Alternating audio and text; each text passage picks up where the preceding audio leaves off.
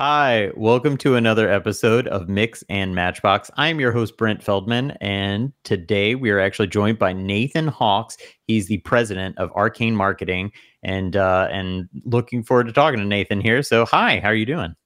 Hey, fantastic! I appreciate you reaching out. Absolutely. Uh, and this this is no secret, but uh, you and I have known each other for years and years and years, uh, all the way back uh, since you were at Netmark. And uh, and it's funny. Uh, I've gotten to see, you know, obviously the the changes in you know now your your company and what you're doing, and obviously you've seen you know changes in Matchbox and our growth over years. So it's it's cool that we're still you know chatting and talking together definitely. I, you know, I was at Netmark for, I think a little, well, around nine years, or it was like eight and a half years or something like that. And I've just passed that mark in owning arcane marketing. So uh, it's interesting to see how things have formed and shaped. And as you and I have kept in touch over the last, you know, what is that, 18 years or so, uh-huh. uh, how, the the services you guys offer and what you do have changed also yeah, yeah, definitely. Yeah, but it's uh it's fun. It's fun. You don't always get those kind of relationships that span over this kind of period of time, so it is. It's neat to have that. Actually, uh I'm curious and I'll I'll hit you with the, you know, some of the normal questions and stuff uh cuz I got a few prepared here and hopefully we'll be able to, you know, do some like, you know, open discussion as well. Um but I I also I just, you know, I happen to like look at your LinkedIn and I saw that you had a brief stint uh as, you know, um uh in in the Utah Aerospace and Defense Association Association. Um, yeah. How did how did that happen? So we were invited to be part of the um, the World Trade Organization in Utah. Now, Idaho Falls is in the southeast corner of Idaho. That's where we reside. But Utah is kind of in our backyard, and I would say they say the same thing about us. It's down the the I fifteen corridor, but Utah Valley is a is a big tech area, and the World Trade Organization there is, I think, one of the best ones in the world. It's similar to the World Trade Organization, like with the Twin Towers that you know about from New York. Anyhow, uh, as we were uh, making relationships and networking and doing business there on the World Trade Center, um, part of the of the committee there, one of the guys uh, decided to uh, break off and make a new organization from something he and a few of his friends had been working on for a couple of years. They called it the Utah Aerospace and Defense Association. And we were pretty good uh, friends and had some good associations. Um, by the way, they've recently, I think in the last six months, have changed their name from the Utah Aerospace and Defense Association to a new title. Now they call themselves 47G and the idea behind it was interesting. So as they ha- as we all had our relationships, the World Trade Organization, they wanted to specifically help and find better representation and a better voice for all the aerospace and uh, intelligence agencies in Utah, which there's quite a few. If I remember right, there was something like 5,000 companies that are all within arm's length in those industries. And that could be in the military, or it could be in aerospace, or it could be in just in um, flights, domestic flights, or it could be in uh, some of the government. And, and that meant even some of the schools. And so there was an intelligence piece that wanted to just bring more recognition to them. And that's how this 47G was was founded. So they we had a, a group of people at the beginning that needed to get this off the ground. And so i was invited to be a part of that. And uh, about once a week i attended a, a couple of meetings. Uh, once a month i was down uh, being there in person meeting and rubbing shoulders with some of the the political leaders and the governor of utah. And got to a point where i think that i had done just about everything i that i uh, could do. It was not a paid position; it was a volunteer type of a thing, and there were there were people who uh, really, really, really were passionate about doing it, and they lived right there, and and I lived three and a half hours away, so it wasn't always easy for me to to get there. But uh, took it as far as I could, and then sort of just passed the baton off. And uh, it was a great experience. Met some really great people, and uh, we say a, a brief stint. It was about oh, I'd say about a year, maybe a little over a year that that was something that I that I helped with, and I was proud to help where I did and got them off. And now it seems like they are doing really well. They've they've grown by leaps and bounds. They have a lot of staff members now and and uh, in-house people. So it was a fun organization to be a part of. It was a 501c3. That's cool. So they uh they're, they're they represent a lot of good things. They're over in Ukraine getting some of the defense contracts and and they're over in uh, various places around the world trying to help where they can and there's a lot of great resources out of Utah. So that's that's how that started. That's awesome. Yeah, uh, it makes me think of all, all dad puns about um, uh, about aerospace that you were, you know, getting getting it off the ground or help them take flight. Uh, sorry, those are just bad bad dad jokes. Just waiting in the back of my mind for that. But that is really cool and it's such a unique, you know, kind of piece in your in your resume. Um, but I know that you know, for you and me, as you know, along the lines that we've kind of talked for years and years and years, you've been in bed embedded in like you know the the kind of like SEO space uh, for most of your career. And um, what what is it really about SEO that like kind of keeps you interested? You know, I I've thought about this a few times, uh, kind of gone down that rabbit hole myself. I think that the idea of digital marketing is fun, and I really I think what I like is the opportunity to help people who don't necessarily know all the answers or who are busy doing other things and actually having an impact on their businesses and and by and large their lives and yes it's true. You know we get paid to do it and it's a it's not always an easy topic. It's something that requires a lot of depth of knowledge and, and expertise. But excuse me there are there are a lot of interesting uh, aspects to it that some of them can be complex and some of them are actually quite simple. And I think making something that is complex simple for someone and then showing them how it works uh, is fun. I always think that it's fun to tell people, here's what you're missing out on, here's what this could look like. And then they trust you. And then you do just everything you said you would. And it gets really exciting and watching that change people and businesses. And I, you know, one of the questions I've always asked people because I always feel like on my end, I've always appreciated the relationships part of digital marketing. And I know that not everybody feels that way. There are people that are just, let's get in, get the job done, and uh, whatever happens, happens. And, and I just feel like that there's a lot of personal involvement in it, especially because a lot of people that I get to interact with are entrepreneurs themselves. They they have a lot of sacrifices. I can only empathize and sympathize with them as to the blood, sweat, and tears that it takes. And then when you finally start to see the successes take off, uh, it's amazing. And there are some really good people. I think that I get to see some of the best of people out there.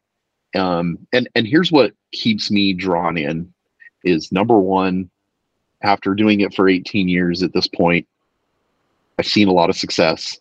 I've also seen a lot of failures. I found out what works, what doesn't work.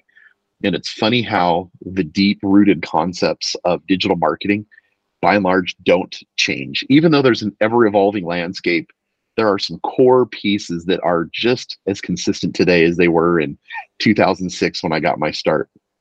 And I would say at the same time, I get to pass on that knowledge not only to my clients, we get to educate them along the way. But I have a slew of of team members and employees that we get to teach those same skills to and watching them come up with really neat and innovative ideas and uh, things that have just uh, made me absolutely proud of the type of services we provide. I, I, think all of that's just really fascinating. And I think that there's a sense of, um, it, just like any service provider, there are a lot of cases where we're needed, our expertise is needed, and we have that impact. And it is uh, like a hit of dopamine, if you will, when when you get to send off that report of, hey, look, your traffic grew by this percent over the last two three months, or or um, we were able to increase revenue, or your lead count Um, you know what? Like for example, an amazing story. A, med spa that we work for uh, hired another digital marketing agency. They worked with them for about, I think, 13 or 14 months. And in that entire time, they had spent a couple thousand dollars a month. And it ended up that they, I think from the web, they ended up getting like two or three leads in that whole time. Wow. And and uh, they decided to take a leap of faith. I think they felt pretty crushed by their hopes and, and the amount of money that had spent with the lack of results. And in just under eight months, we went from getting two or three leads in a, in a total time period to in one month creating 44 new appointments for this med spa uh, just in like six or eight months. And it was just fun to see them grow and flourish. And just recently, they acquired another med spa and they're growing and they're still our client. And, and it's fun to see because that's a local entrepreneur that started out by making some sacrifices and they do really good work and they genuinely care and you can see that that shows and it's just helping other people get to to find that out. And i know that our agency was a big part of that. And uh, and they often talk to us and they're just fun to talk to and they're thankful. And it makes the job rewarding. It makes it rewarding for me because uh, i get to help other people see that. It's rewarding because we get to teach that. And then i think other people get to see the benefits and the of the fruits of of good hard work and good knowledge and uh, so that's kind of what keeps us going i think. That's cool. That's that's very fun. I mean like at the end of the day i mean yeah uh, you, um the efforts of these services could have a dramatic impact on like you know how these businesses are able to grow. And so i mean yeah when uh and also when uh, you know i i think it's easy for seos to be convicted of like you know the value you know like my my deep conviction that was like i've seen it work. I know you know that you put the right pieces in place and obviously this stuff can you know really perform and and the visibility can be uh yeah dramatic. Um so I, I you know but translating that to somebody you know obviously there it, it, it's the the skepticism that you get and you know hopefully any buyer and maybe that's good and natural but it's like yeah where you get to prove it too and then feel good about like what those results are doing for people i, I feel like yeah all those things together I, I i couldn't agree more that's that that is that is the joy you know? And i think there's one other piece on that that i might add in and that is is that there are just like in any industry and maybe the the couple of that people think of that come to mind are like uh, car salesmen, right? There's a stereotypical car salesman. Look, genuinely, there are some good guys that are out there that that I think really care about their customers and their car salesmen. And I think you get a couple of those guys that are kind of sleazy and have the wrong motivations that give everybody a bad name. Maybe it's the same way with lawyers, which we work with a lot of lawyers, so I already know the stigma. And uh, in digital marketing, I think that there are also those places that are just money hungry and they just want to do the work but they don't really care about the outcome and they just want to get paid and that's their motivation. And uh, i think the opportunity or let's call it the challenge at hand of changing people's minds having them give uh, uh, some of their faith and take a step at hiring you even though they've just had a, a bad experience and then showing them that you know there are good people out there. I, I always joke with our team, and I think they believe it as well. Um, and I'm not saying they believe it. I think that we all live it, but we are, as we tell everybody, we're the good guys.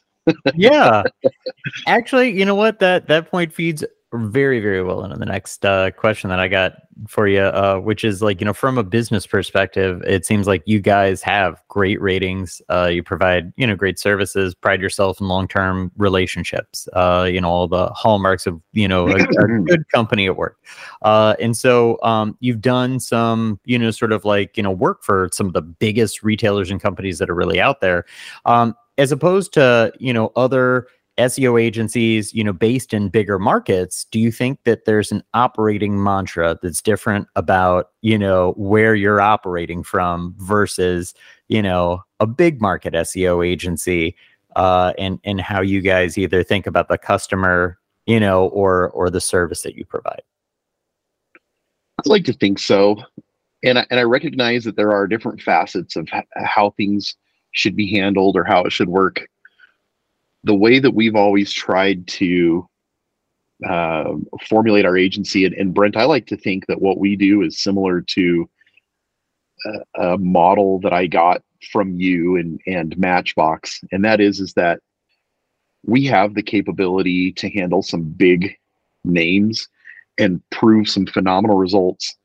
At the same time because of what we do and how we do it where we're located we're not a corporate company. We're we're small uh, we live in idaho. It is relatively inexpensive to live here. And so our costs of operation are a lot lower i would say than most other agencies. And we don't we don't just focus on the money. We will focus on the experience. The none of our clients are any more than just a text message or an email or a phone call away from me. I'm not blocked by our um, project managers and our account managers. Uh, I get involved all the time, whether I want to or not. Uh, it it feels like that I have the opportunity to always do that. The other thing is is that there isn't anything. I don't think that a big agency can provide that we can't. And so the value that you get from us is probably a lot more personalized attention rather than just kind of putting you through the the process mill. Uh, you get a little more personalized attention. Yes, we have processes and yes, we've improved on those and, and those make a difference, but it, with a very personal touch. And I think the thing you get from an agency like Matchbox and, and from us, at least my understanding, so correct me if I'm wrong, is a lot more of a a relationship piece that we're not we're not a vendor. In fact, it, it's funny that I get bothered sometimes when people call us a vendor because I just I'd rather be a friend. I'd rather be that that agency or someone they feel like they can rely on rather than just uh well well we're gonna fire that vendor or or whatever the case may be. It just feels like it's so impersonal. And so I I feel like that um, the relationship part's really important, and because we have kind of that smaller boutique agency feel. It's not a big corporate piece that you get a lot more hand holding slash uh, and i would call it we we bend over backwards for our clients when it's needed and it always comes through and i always tell people in fact i was just in, an, in a one-on-one with one of my uh, employees yesterday trying to help a client who has run out of budget clearly needs a lot of help they're a small uh, company who are really kind of counting on us to turn things around for them. And and my uh, my employee was telling me like, hey, you know, she's I, I feel really bad because I want I don't want to be the cause of this, and I don't want her to feel like she's out of options. What do we do? We're out of budget. And I just said, let's just take care of her. And she looks at me and goes, but that doesn't make any sense. We're going to lose a lot of money on this. And I and my response was my my knee jerk reaction was, it's the right thing to do, and and that's how we handle our clients. We do what's right within the limitations and, and the budget that we have set aside, but we do it because it's the right thing to do. And so oftentimes you get that 110%. Um, I don't think any of my employees have this, well, it's past five o'clock, it's time to go home, so I'll just wrap up tomorrow. I think that everybody has that mentality of let's just work on it until it's done mm-hmm. and make sure that it gets done. So that that's kind of what I feel like that would change between having a big corporate agency that runs off of those very strict rules or that is owned by a, an investment firm or something like that versus kind of this boutique agency feel that, that we i think you and i both share. I know i've heard you talk about it and seen it in your other podcasts. And so I, I feel like that you and i are on the same page on that. Yeah yeah, um, I really appreciate that, and and yeah, I, I, definitely I feel like we're on the same page too. The relationship is is so much of uh, you know, mm-hmm. the the oh boy, the like almost what we do as a job is you know making sure that that relationship stays good and you have to back it up with good work and you know and and and at the end of the day just be a human sometimes you know like i feel like you know where where things get rough is like you know where the humanity gets extracted out of it and sometimes there are there's challenging situations but you know being accountable uh you know just being uh really just just being a good you know, sort of like person at the end of the day. Sometimes all it's about is just making sure that obviously you're doing the right thing, as you said, um, you know, taking care of what needs to be taken care of because it's darn right it's the right thing to do. Uh, I, I had a, a, good conversation just last night with uh, tim leon. Uh, he was actually i think one of the second like or third podcasts i did. And uh, uh, and he he's uh, owner of guile leon agency. And anyway and, and we were talking about the same thing. It's just that you know like it it's just the right thing to do in situations where you know you're like hey i know yeah either there's a budget conflict or there's like you know kind of like an issue going on. Uh, and sometimes even if like let's say that you have to disconnect um, you know and some people write their contracts up so that they trap people in or that they've got to pay a certain amount. And you're like, you know what? If a relationship's over, just like make it easy on both sides. I know that obviously that hurts for revenue, but it hurts, you know, it hurts to keep those things sometimes when they're bad too. So it's like, you know, even in those situations where you have to make tough, tough calls and it affects your bottom line, you know, just yeah, it's it's about doing what's right. So I I really I I appreciate that ethos because it's uh it does it it helps keep uh I feel like people in positive mindsets about what a relationship can be as opposed to like you know where they have bad experiences. And when I when I hear about them, I'm like, oh, that sounds awful. well, and and I think that there is an important piece behind that, and I get asked this all the time. In fact, I have an interview later today with a guy from another agency that they focus on paid search and he just wanted to ask me about various challenges they're going through in their startup which I, I really do genuinely wish them well and i'm going to offer all the advice. But in the team meeting we had in our office yesterday uh, we talked about that there are a couple of things that just matter and and it was an interesting discussion.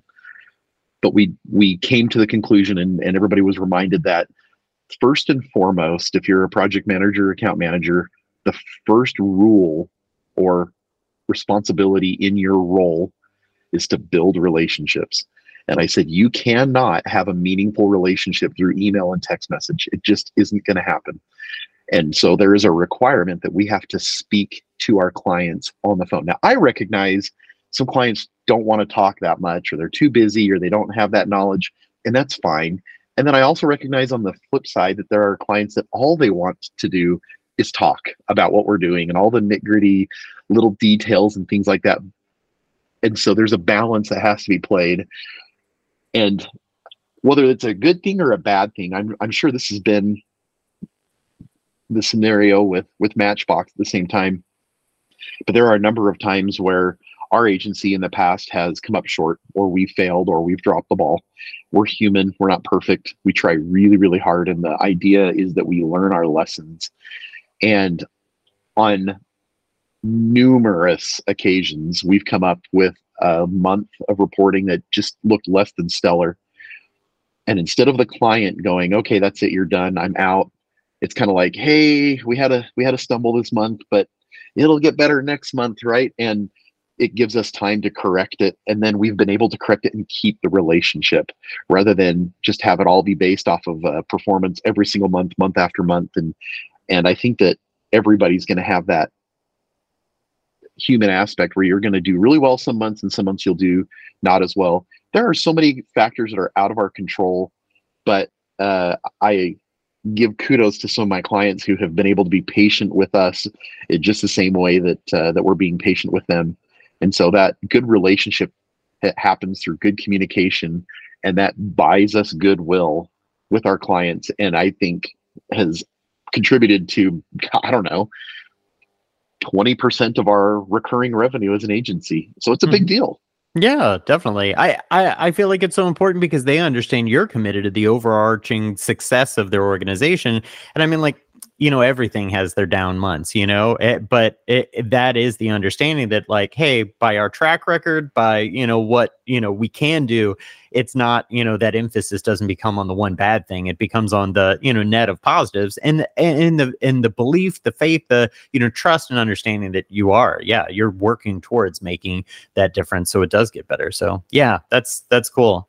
Um I really want to. I I, I am, uh, you know, I know this has been about, you know, client relationships and that's super good. But I also want to um, say that, you know, after you've been running your company now for nine years, I also know that, and this is more of an internal thing, you've had a number of business partners. And, uh, and this is something that I feel like is, you know, maybe a good lesson for anybody going into business or, you know, going into business with other people. And I've had, uh, I can be super fortunate to say that I've had you know a long-standing relationship with my business partner, coming up on 18 years of you know yeah being in business with him, and uh, and really uh, you know I, I I would love your feedback because like you know i know that you've had uh, you know people that you're in business with not only you know kind of here but also at netmark. Um, and, and so what do you feel like you know a business partner or multiple par- multiple partners how does it affect the work the culture and progress of the company i know that's a big chunky question but if you can sure. speak to business partners you know it's interesting i i have been asked this a couple of times in the last year or two uh, by a couple of their podcasters, and and uh, one of them was through a video I did for Agency Analytics. So you can probably catch a lot more of a deep history there. To give a quick synopsis or a background of uh, of what happened, uh, you know, I started the agency in 2015, and uh, in 2019 I uh, had a, a small partner who had just really done an amazing job for me and he he was invested in the company and the growth and the character of of our brand as much as I was and so uh, he had a little piece. And then I had some collaborative other agencies that did other things that that we didn't necessarily focus on that we all decided that we, hey, we were sharing a couple of the same clients. We're all kind of relatively located in the same area. We were headed the same direction. We have the same morals and values that we should get together and uh, and try and make a sort of a super team, if you will. And rather than anybody getting bought out, all of them were given pieces of equity, and and uh, I thought that we had uh, done a good job at trying to get on the same page and and make some commitments and things like that.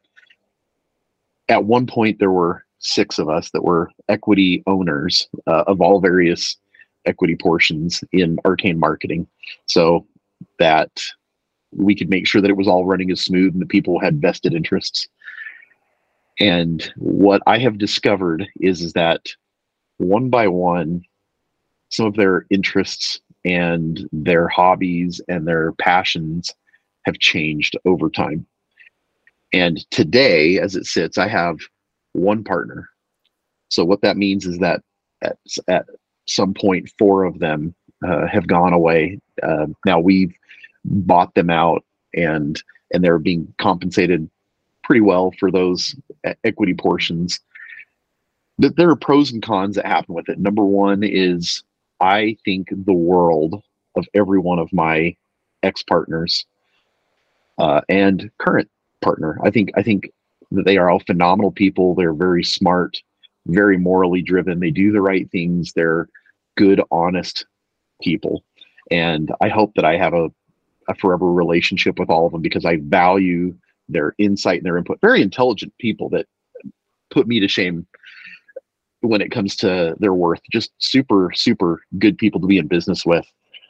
And uh, so that was a value is that they had some ideas that were, I would say, alter alternatively a different direction than I was thinking, but they brought some unique insight that I'm easy to be swayed. You know, if given the right uh, arguments or the right logic, no problem. And uh, and and I think that you know on on my own, and I'm sure everybody to their own degree is stubborn to a point. And when you've got six people trying to make decisions for a company, that's a lot of that's a lot of chiefs and uh, pulling in different directions. And, and ultimately we'd always end up with a, a decision. And it wasn't a decision that everybody always liked but we'd always come to a united front. It that creates some good growth but it also creates some challenges at the same time. And one of the things that i always appreciated was the relationships that each of the partners would bring. All of them had some really great contacts with people sort of all over the world that ended up helping us in in our business, whether they became a client or someone we hired that helped us to do a little better.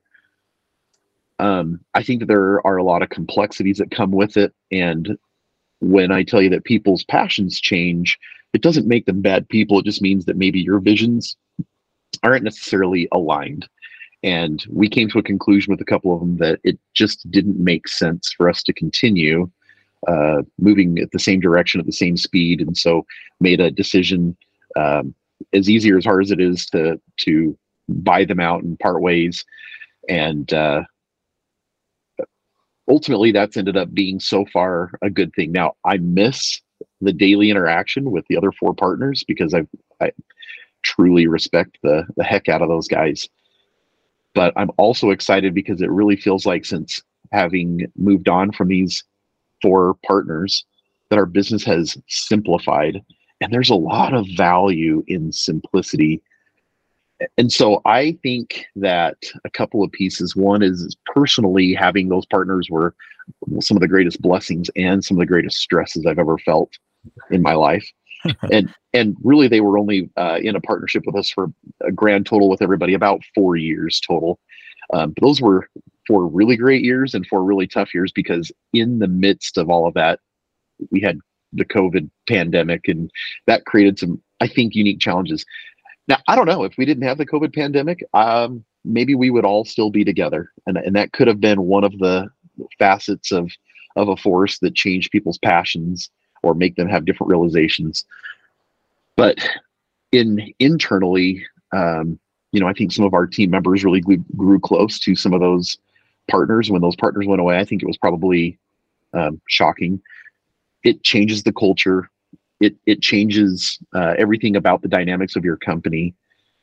And so i think that that has for for us one of the things that has really kind of been the silver lining in the cloud the dark cloud when a partner leaves is that it helps us to feel rooted in the fact that we had or we've always had four really strong core values and and how much we really stick to those. And and there could be lots of distracting pieces or or or things that make us want to go different directions but as long as we're rooted in those core values i think our agency has been able to stay consistent and and the same and it's been a great culture because of those things. So i you know i can't say that things aren't different. I mean we we grow and shape with the times but um any advice that i would give because i've been asked this a lot is i would scrutinize doing a partnership with the utmost scrutiny. I mean, I, I think I would, in the same way you're treating,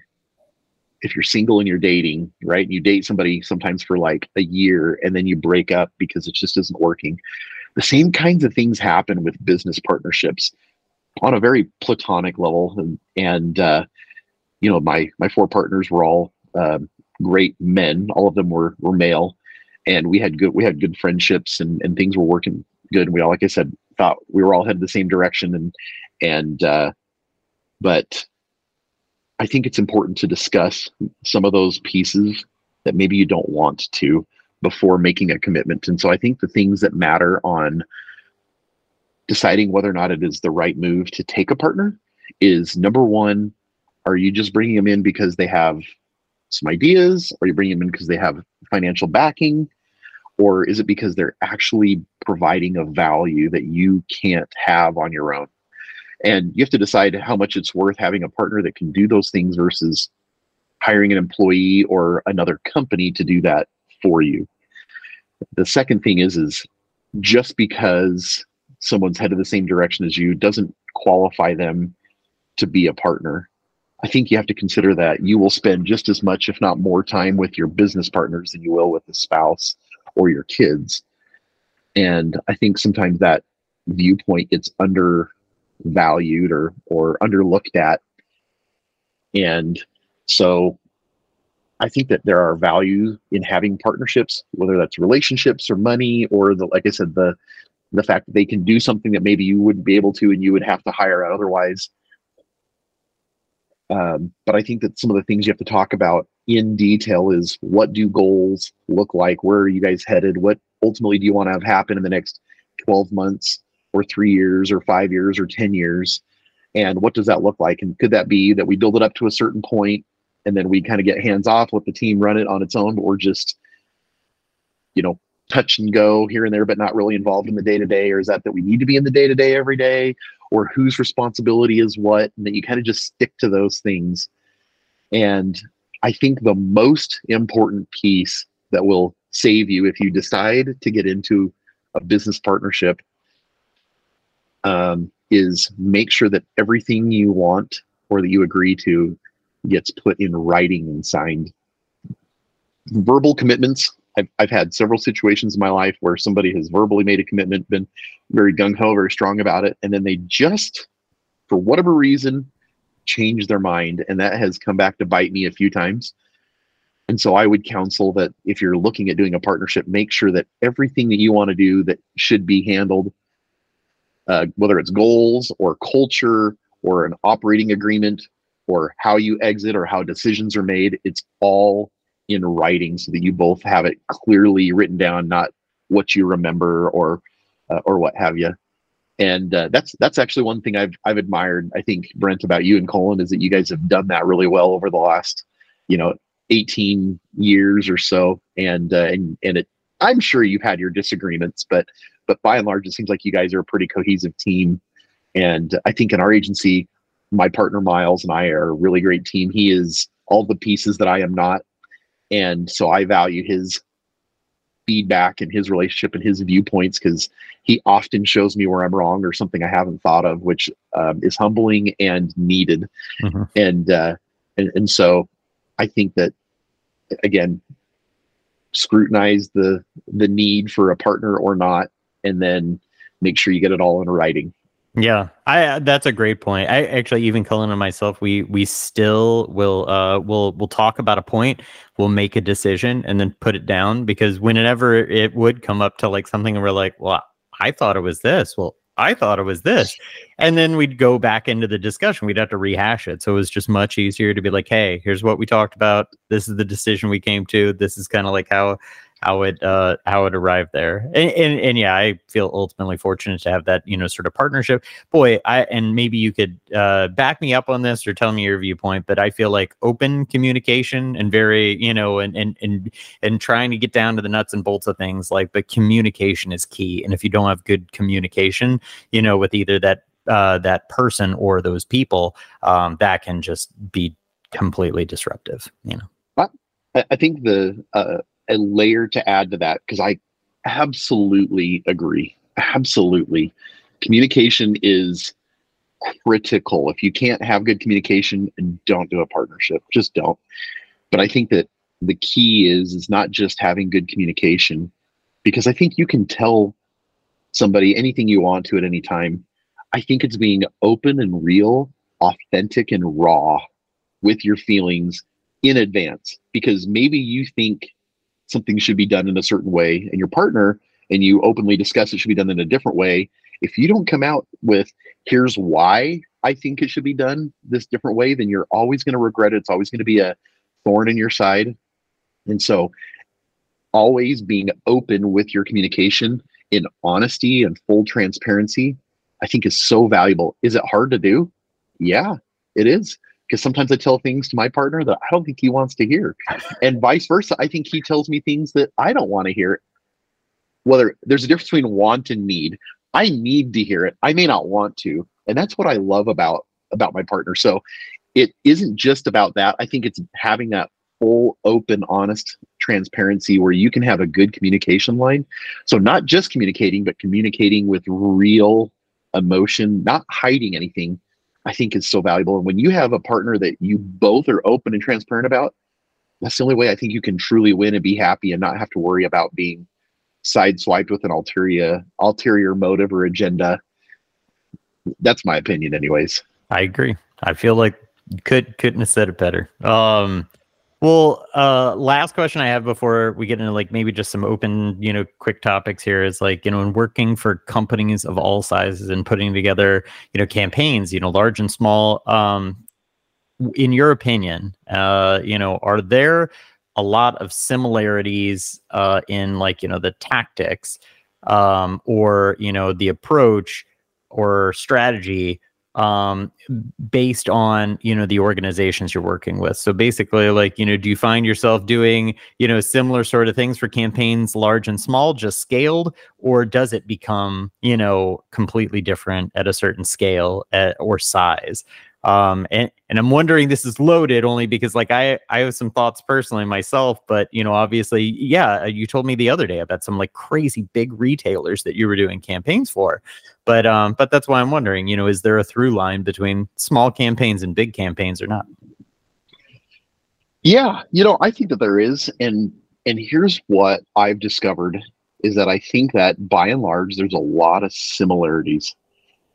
Whether I'm doing Google ads for an e-commerce company or a lawyer or like I said, a med spa or uh, a real estate agent, the type of things that we practice or look for, I think is down in a process. Like uh, but it's a development of process over time. I don't think that it's a, hey, just do X, Y, and Z, and then you just sit back and watch it.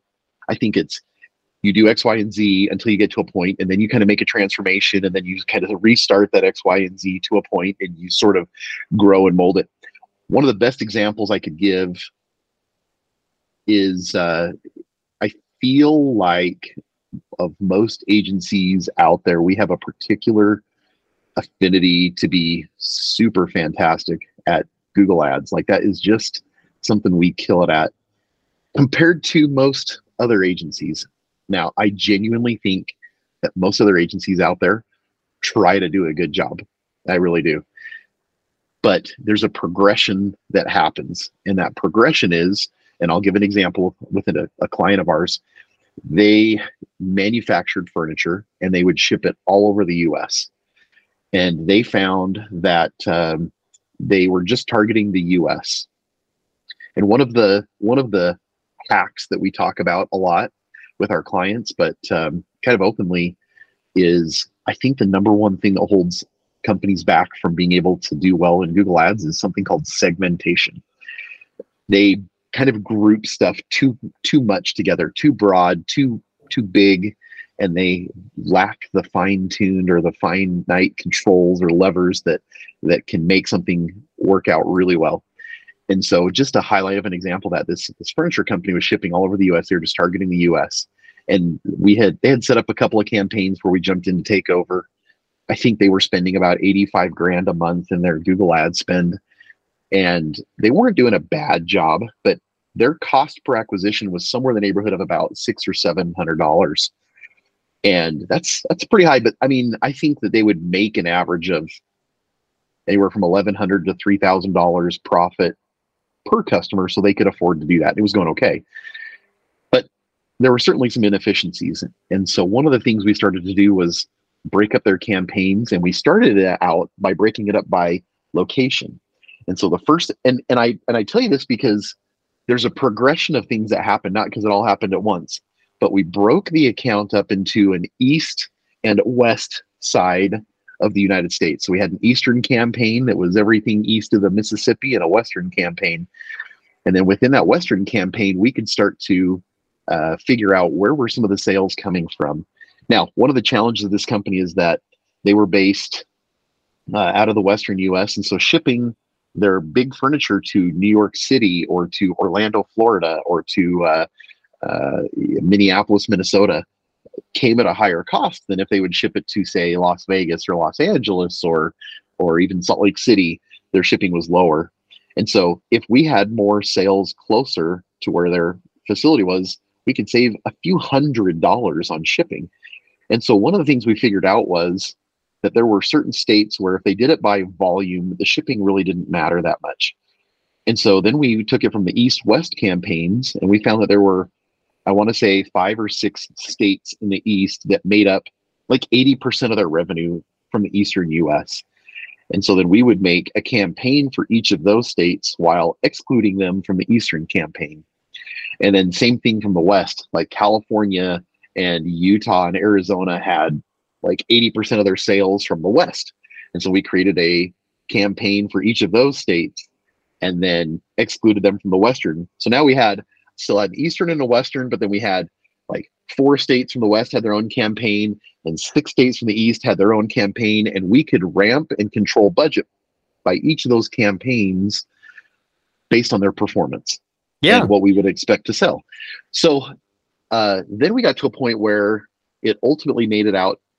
At some point, it was a development to where every state had its own campaign and then we and then we got to a point and so there's 50 campaigns or well there might have been a couple more but about 50 campaigns that's a that's a pretty large that's a large amount to manage and the beauty of it was is that we were able to get about three or four times the revenue um, that they were getting before, meaning we dramatically dropped their cost per acquisition. And then we were able to get their ad spend budget down from about 85,000 down to about like 55,000 while doing the same thing. And so it worked out really good. And then we found out there were certain states that certain styles of furniture or certain keywords performed really well, with, but that wouldn't work in every state.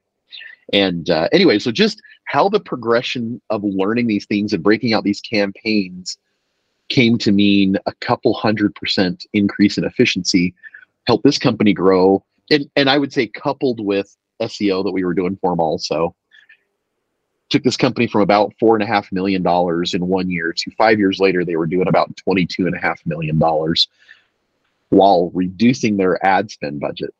And uh, they grew their company from i think like 100 employees at the beginning to like 250 there towards the end. And uh, anyways that the progression of these things matters because everybody is a little bit different in where they are on that timeline scale of how far developed they are or how much data they've collected and what they've learned or haven't learned. And I think the processes remain the same. I think it's the details of each of those that change.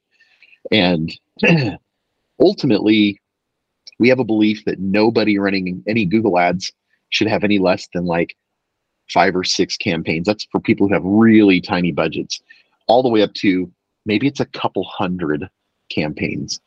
Um, and each of those campaigns have a number of ad groups, and each of those ad groups have a number of keywords and ads. And so, our rule of thumb, if we get to an ideal account, is where we have um, multiple campaigns, and each campaign has maybe one or maybe two ad groups in the campaign, and each of those ad groups have, and, and this is where people kind of ask me if I'm crazy, but each of those ad groups have between one and four keywords max. So we have very fine tuned and what I would call segmented. And this is all just in Google Ads. You can do the same kinds of things with with SEO and the same kinds of things with social media and the same kinds of concepts supported through your website and through some of the video you produce, uh, etc. So I don't know. I think that the processes remain the same. I think the fine-tuned details will change based on where people are in their in their journey. Sometimes we're starting fresh from a startup uh, with the company, or sometimes it's they've gone through five digital marketing agencies in the last eight years, and we're just the next one in line. But we seem to go- do a good job and kind of bring it all together and and start getting some results. But uh, everybody's along in a different way, and so we just kind of look at where they are and what they might be missing. And um, the last the last piece I'll put on that because it's kind of an extended answer is is that everybody we work with is not put into a package or into an assembly line. The status of where people are in their digital marketing journey, the industry that they're in, the goals that they have, the age they've been around, etc., etc., etc., is so unique to everybody, and so we have to do an assessment of where they are, find um, find out specifically what it is that they want to achieve, and then we kind of just reverse engineer those steps and that's that's what we propose. It's not a package meaning hey we're going to produce so much information for you or so many links or do so many hours of work. It's it's really customized and everything changes month over month but i believe that that's one of the reasons why we're so successful. Definitely. Oh wow. I i, I couldn't endorse that path more. Yeah because like i feel like there's things that can certainly contribute to better more success as you get data in, as you learn, as you figure things out, as opposed to just being like, hey, it's a factory. This is how we operate. This is what we do. It's, you know, this and this and this. Uh, there, there's so many things that I feel like have nuance to them that it's important to pay attention to in order to grow a real competent or, you know, um, effective strategy and and, and I, I, really also like you know the answer you gave too about like you know the uh um and if you don't mind me applying this word but art articulation of like you know where you're really honing in some of those ad campaigns on.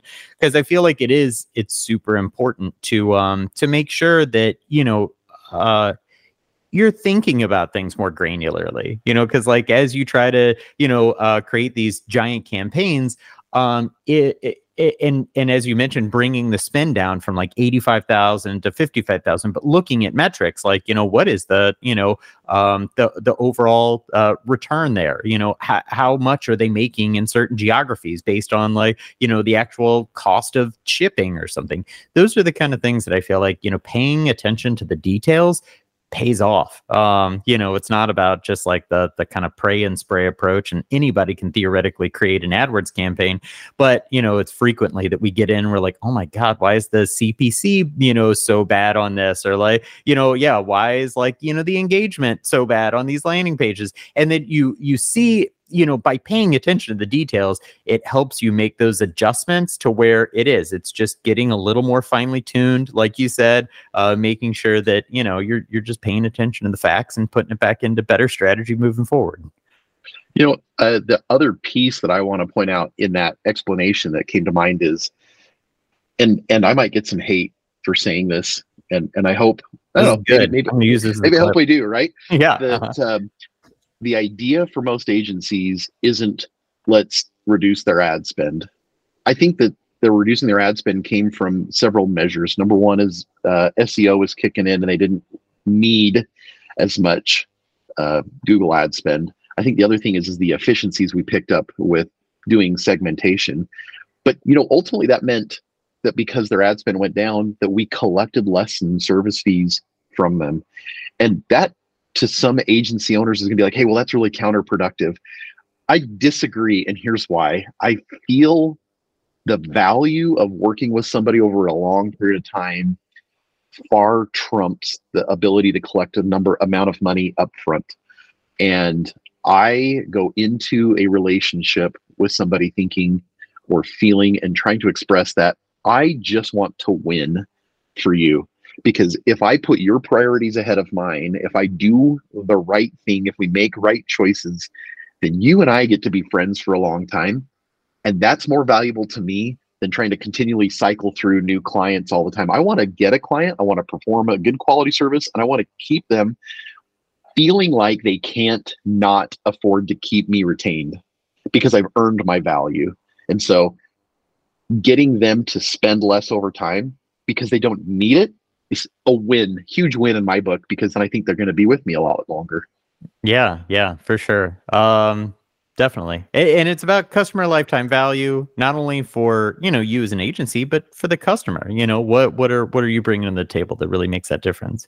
Well, um, that's great. I I appreciate that. I know that we've uh it this podcast, I don't I don't want to go too long, but I know that I, I'd like to at least dive into one of the topics that you brought up because I feel like these are great. Uh and and we could probably have 20 more podcasts, as you mentioned just going into some of these topics and they're really good because uh you know honestly i feel like some of these things to you know assess and talk openly about are really important. By the way i appreciate all your transparency and all the answers uh you know that you've given so far whether it be on the you know business partner thing running campaigns and stuff. I, I really appreciate that. But uh, i'll i'll toss this out there as like you know maybe the the topic uh you know for for us to, to have a little open you know debate on but is seo still important? Uh, and what does uh, SEO in 2024 look like? You know, I uh, I remember in 2008 when Facebook was really rearing its head and becoming a lot really popular. And I, I remember thinking like, hey, this is really valuable. We should get involved in this. And right about probably three or four months after Facebook and Twitter were becoming a big deal, hearing people say, oh, this is social media, SEO is dead. And here we are, it's 2024.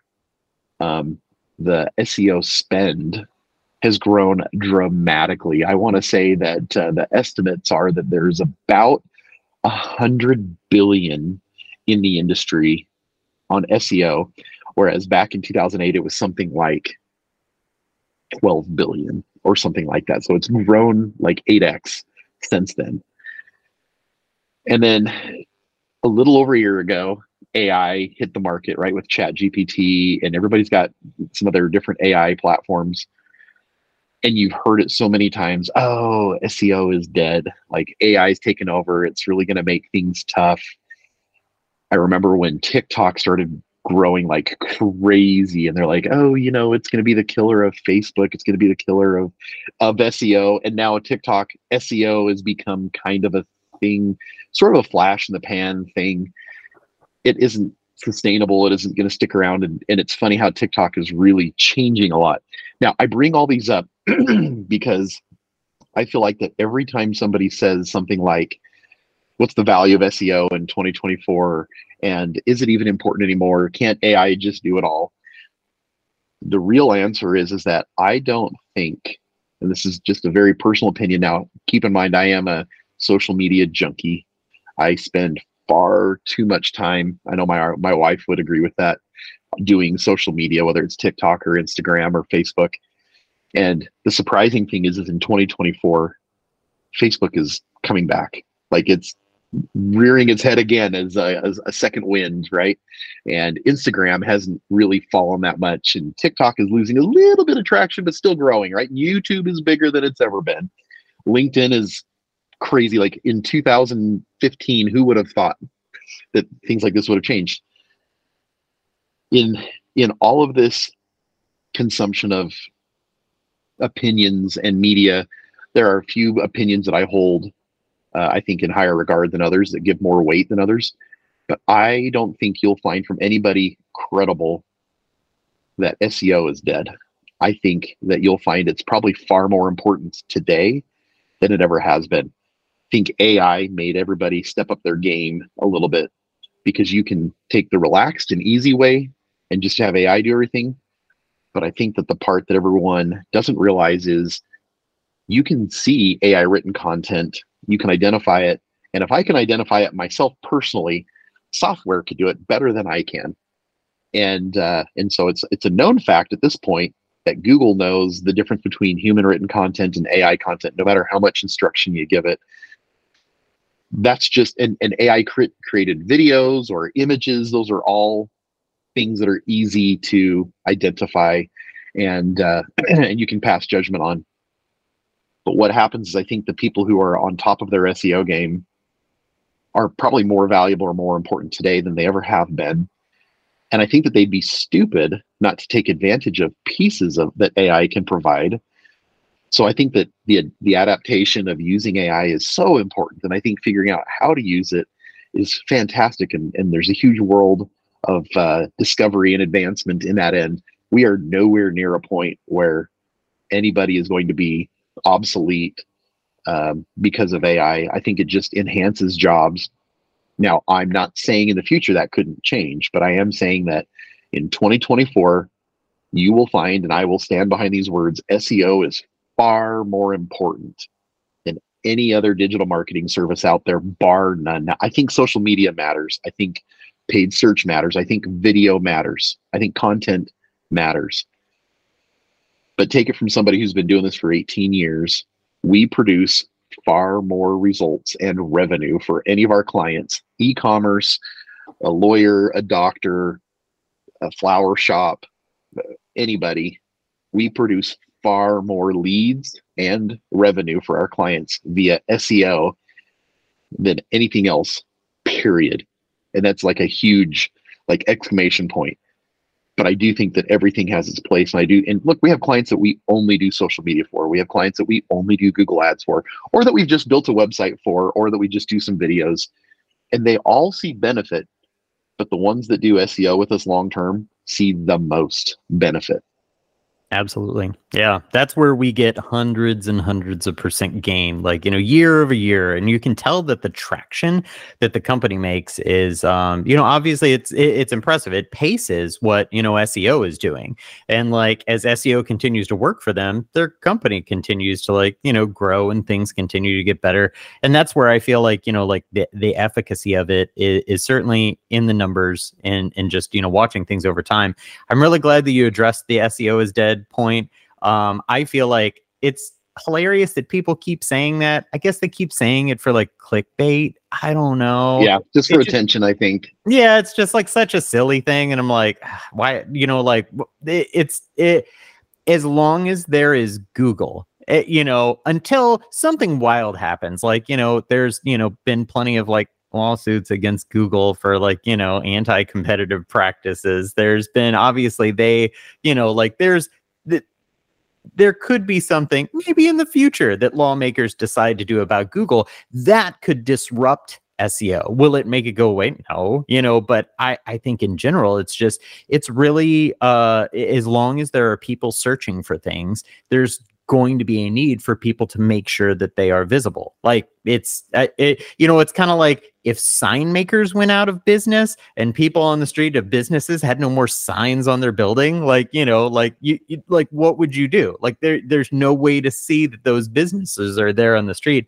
So I definitely, I feel the same way about SEO is that it's like, you know, so critical for helping people get visible. We're talking to a company right now that like all their competition, uh, basically they're, they're, they're invisible theoretically and like you know that old adage of where do you you know bury a body on the second page of google? And it's like yeah. you know like all their competition they're on the first page.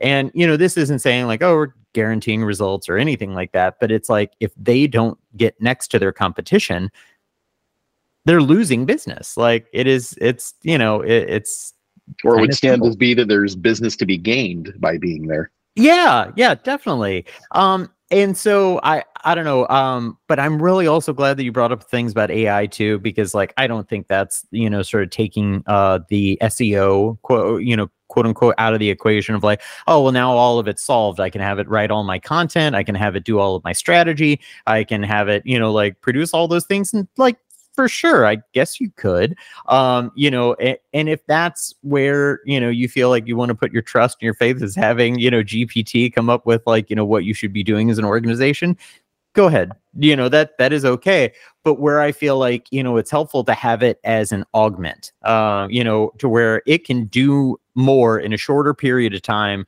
than people can and that's a, a wonder and a help and it and it can definitely be you know really good in terms of SEO. Uh, a- actually, where we found the most benefit is uh, topic idea generation. Oh, yeah. um, yeah, and I mean, like, I feel like that was revolutionary for like you know SEOs to where you might you know spend time trolling articles or going searching other people's you know like competitors' blog post, or you might be doing industry or trade pubs or something to figure out what are people talking about. You know, this will literally give you some ideas in seconds, where before you would have to scour the internet to get those things. So that was extraordinarily helpful. But just like you're saying, in terms of like content, that's where I feel like the real challenge is, is that, you know, like it, discerning as a human, you know, hey, this is good, vital, important content that I should be reading and I can interpret, you know, really well and that is telling me what I need to know.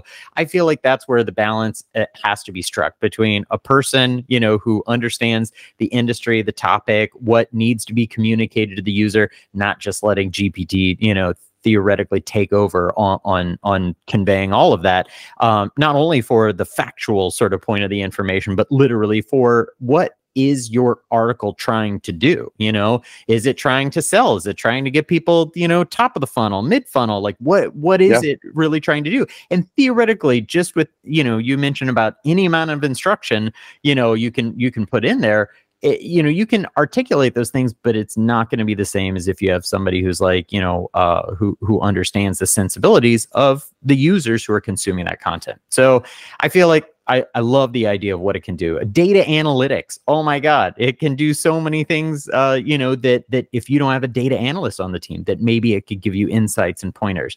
AI, I feel like is going to be vital to the SEO moving forward.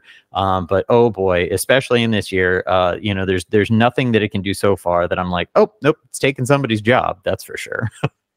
and and I think there's a couple of other case in points that that uh, I don't know how many or how much people recognize this, but do you remember? Oh, was it three or four years ago? Mark Zuckerberg from Facebook was in front of Congress at hearings talking about privacy clauses and that uh, it's a problem and he was ordered to pay some ridiculous fine because they're collecting more data than they let on the issue behind that is that i think that they went after let's call it the second or third or fourth largest person collecting information and completely missed the biggest one. And it's why google has had issues in europe with these very things but the amount of information or things that facebook knows about you is sickening. And, and i mean that because from a privacy standpoint it's so bad. They know all, all of your, let's call it your dark secrets. But what they lack, uh, Google adds to the detail in that Google knows so much more about you than any other platform out there. So I'll just repeat from a privacy standpoint, that's horrible.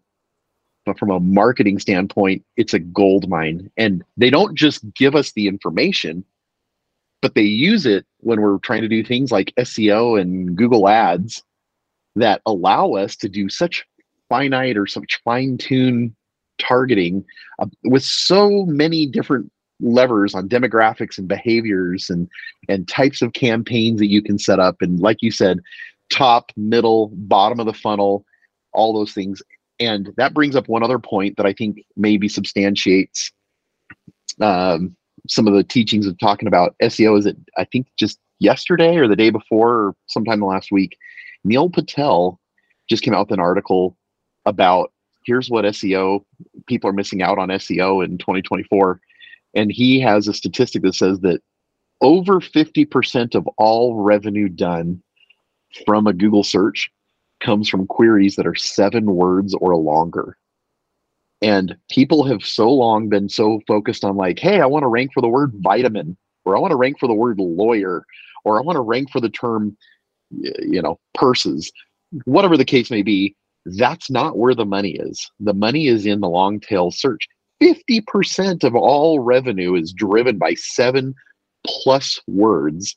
And so becoming more detailed in your content is going to be where it's at making videos about your content and then transcribing those videos answering questions solving problems and uh, the, the thing is, is that google knows exactly who should see your content they know exactly when they should see it they know all about your behaviors and they're going to match it up so I think, like you said, as long as Google's around, whether well, and then maybe even after if Google isn't around, I think SEO is going to matter long into the future from here. Totally, absolutely. Uh, cool. I appreciate those points. And oh man, that makes me want to jump into way more stuff. But I know that there's probably infinite number of podcasts, and I took a note actually here for another one, which is uh, you know, privacy, which you brought up, and you know, the cookieless world, which is obviously oh, yeah. you know has changed the nature of you know how we target or how we think about targeting versus maybe some of the old methodologies. And uh, anyway, see, we got so much more to talk about, Nathan. Oh my gosh, we should. We yeah. uh, all right. Well, um, I, I, I do. I look forward to continuing this here in the near future. Uh, but I have to tell you, yeah, thank you again for like you know all of your great answers. Uh, you know, some great discussion here, and uh, and really, honestly, for for being a, a friend, you know, for so long, because uh, it's fun to do this uh, a podcast after knowing you for so long. So thank you, thank you for being here. Yeah, I'm glad we did this. Yeah. All right. Well, this has been another episode of Mix and Matchbox. I'm your host, Brent Feldman. Uh, please subscribe and like and stay tuned for more content. Thanks.